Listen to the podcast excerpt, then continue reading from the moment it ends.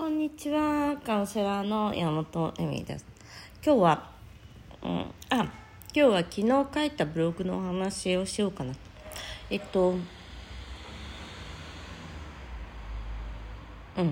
ンナーチャイルドの、私なので女性の方のカウンセリング事例をちょっと書き始めたんですけど、過去のねメールなんかもありますし、ノートも見たりとかするんですけど、昨日はちょっとノートが見当たらなかったのでメールを見ながら書いていたんですけど、一番最初にやっぱりインナーチャイルドをやるときにあるのが、生まれてくるべきではなかった子だったんじゃないかっていう、親から愛されてない感とか、だから私は生まれてくるべきじゃない、この罪悪感というかね、その十字架を背負ってるから、何かしらしてこう優しさとか親に対する助けるとか、なんかこう役に立つ人間、親に対してならなきゃいけないんじゃないかっ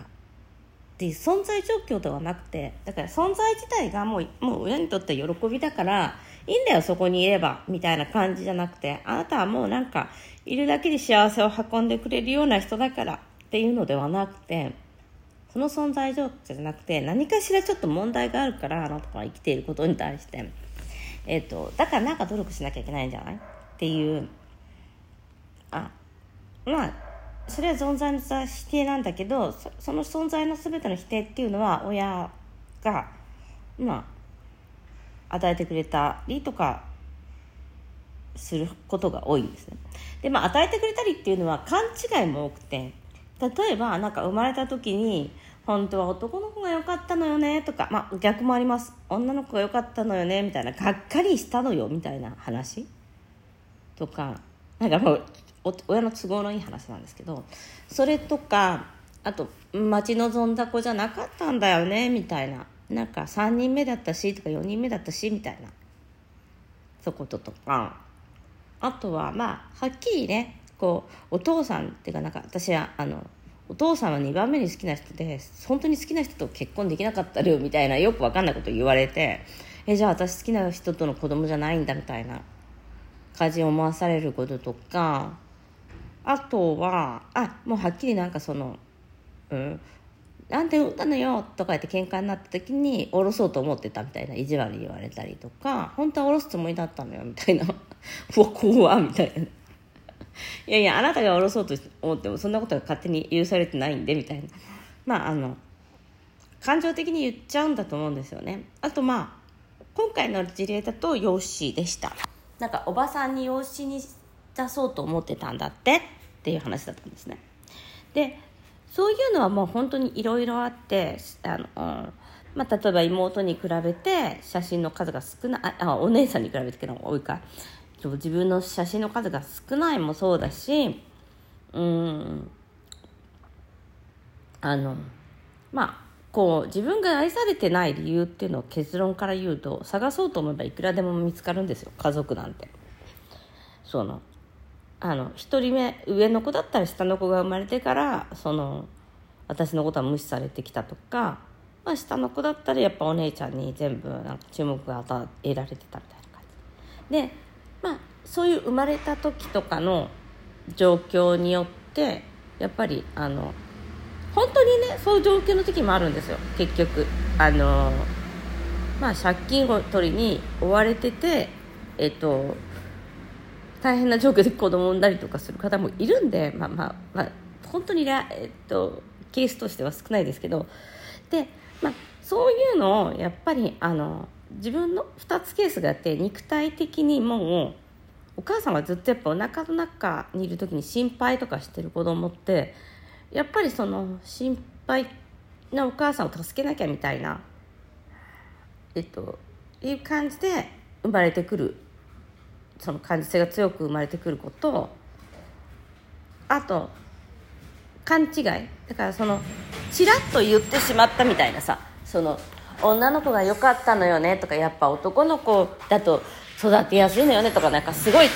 適当なこと言われることが多いんですよ。で、それを本当なのかどうかっていうか、その時は本気で言ってたのかもしれないけど、まあ、大体聞き直すとですね、そんなこと思ってないわよ、女の子で生まれてくれて嬉しかったわよとか、まあ、今回の事例だとその養子縁組の話があったと、で絶対これ聞いたと、で最近の話なんですエミリさんっていうから、まあじゃあとりあえずどういうことだったのか聞いてみればって言ったら、親に大否定されて、そんなのないないないみたいな、首ブンブン横に振られたって言うんですよ。で結局ね、本当に言ったかどうかはまあ、親もとち狂ってたりとかする時があるんでなんですけど、人間の記憶というのはすごく曖昧なもので、まあ、メンタリストとか見てくださると分かるんだけど、結構捏造されていくんですね、記憶とかって。で全て私はもうはっきり言って捏造されてるものだと思ってます。過去の記憶というのは自分がどう見た、結局自分の視点でしか見れないから、自分の気持ちというか心のフィルターを通してでしか記憶は作れないっていうことを知っているので、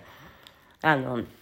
てそれはだから自分が勝手に作り上げているもの、捏造されたものだと思ってます。もちろん細胞に残ります。その嫌われたとか愛されなかったとか、お腹にいる時にすごい心配だったとか、お酒いっぱい飲んじゃったとか、そういうのは残ります。細胞に残りやすいことです。ただしそれさえも、自分の意思っていうのは乗り越えることができるし、2番目に言えるのは、その結局だからそのね、愛されてないからっていうことで、その証拠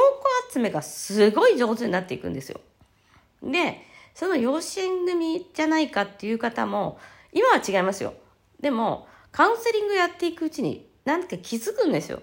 自分がそのなんか怒ったりなんか言われた時に、全部こう愛されてないだなっていうファイルに入れていくみたいな。例えばその一人暮らしをするってなった時に、アルバムを持たされた。それ私もそうなんですけど、別に私は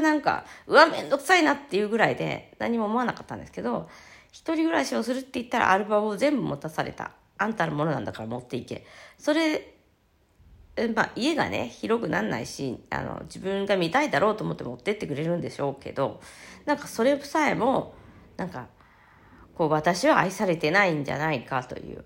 私のことが嫌いだから、勝手な思い込みですよね。嫌いだからって言ってないしみたいな。その私にそのアルバムを持たせるんじゃないかとか、あとすごいその細かいことなんですよ。例えばその私のことを頑張ってねって言うんだけどとか、そういうことも嫌だったりとか、あとお金の心配されてお金欲しいのかなと思っちゃうとか。いや親はね、子供はちゃんとやってるかなと思って、ちゃんとお給料もらってるのみたいなこと言うと、その私のお金を欲しいと思ってるんじゃないかとか、そのいろんなことをですね、本当に愛されてないというフィルターを通して見るという感じなんです。でその証拠探しをしていく方が多いです。でその証拠探しをすることによって、自分はより一層ダメ人間なんだと、こんなんじゃダメだ、親に優しくしなきゃって言って、より一層その昨日言った感情の境界線と一緒で、その親を喜ばせるために、親にどうにかしてあなたが生まれてきてよかったって言ってもらうために、あなたがいることで私たち幸せだって思ってもらうために何かをし続けるという形ですね。そこが自分のアイデンティティの一番大切なところなんだっていうふうにして、でもその答えはもらえません。だって自分の答えは親に愛されていないかわいそうな自分だから、何をしたとしても、親のどんな反応を見たとしても、満足することはありません。だからそこには一番最初に、自分は愛されてるから大丈夫なんだっていう謎の思い込みという言い方もするんですけど、いやそれただ思い出すだけですからね。それだから、私は全ての人から愛されてるんだっていうことをの前提みたいなものを持つことが最優先なんです。でそれは全ての人から愛されてるんだとか、愛される体質なんだみたいなのって、自分の細胞とかが出すものじゃないですか。よく言う人間のオーラがあるとかカリスマがあるとかっていうのって別になんか洋服がとかいうことではないから、それは自分の中から出ていくものですよね。なので自分は愛される人間なんだっていうことをデフォルトにするっていうことが当たり前にそうなんだよっていうことを持たないと本当にややこしい人間になっちゃうんですよ。何してもだから喜んでもらえない、周りからするとね、何しても喜んでもらえない、何しても疑う、もう何言ってもあんたどうせそうなんでしょみたいな感じに思われるっていう感じでやりづらいんですよ。だから愛を受け取れないとかよく言うんだけど、なのでやっぱりここはもちろんインナーチャイルドってあるんですけど、その愛されてなかったっていう記憶をどっかに持ってっちゃうんだけど、カウンセリングとかでこう徐々に何時間もかけてこう癒していかないのだとしたら、自分でもうそれは間違いだっていう、この記憶は間違いだって思うしかないです。そういうことがあるのだとしたらね、それは養子縁組もそうだし、例えばおろそうもそうだけど、そんなもん持ってて何の役にも立たないんですよ。そんな記憶を持ってても役に立たないものは捨てましょう、断捨離です、本当に。だからそれは思考であったりとか考えであって、で大体それは間違った捏造されたものであると。だからね、考えない方がいいってよく言うのはそれなんです。人が考えることなんてろくすっぽのいいことなんてないんですよ、ほとんど。多分脳の形でその生き延びなきゃいけないっていうのがあるから、危険とかに対してすごく敏感にはできていると思うんです。その暑いとか寒いとかもそうだし、喉渇いたとかもね。ただしその親からいただいてる記憶とかは必要ないもんです。それをね、永遠と話していいのはね、本当カウンセラーにだけ。それをすることによって自分が自分の首を絞めてるっていうことをもうそろそろ気づかないと、だって親あれやったもんみたいなのはもうね、それ本当に50になっても60になってもみんなやってるんですよ。そこを断ち切るっていう作業がインナーチャイルドワークであって、それを断ち切れない人たちっていうのがやっぱり困ったちゃんとか、モラハラしてたりする方とかも多いですよね。不機嫌な人もそうだし、すぐ切れるとか、うちの兄とかそうなんですけど、結構クレーマーとかになったりとかしてます、はい、なので気をつけた方がいいっていうお話ですね、はい、ということで今日もご視聴ありがとうございました。またね。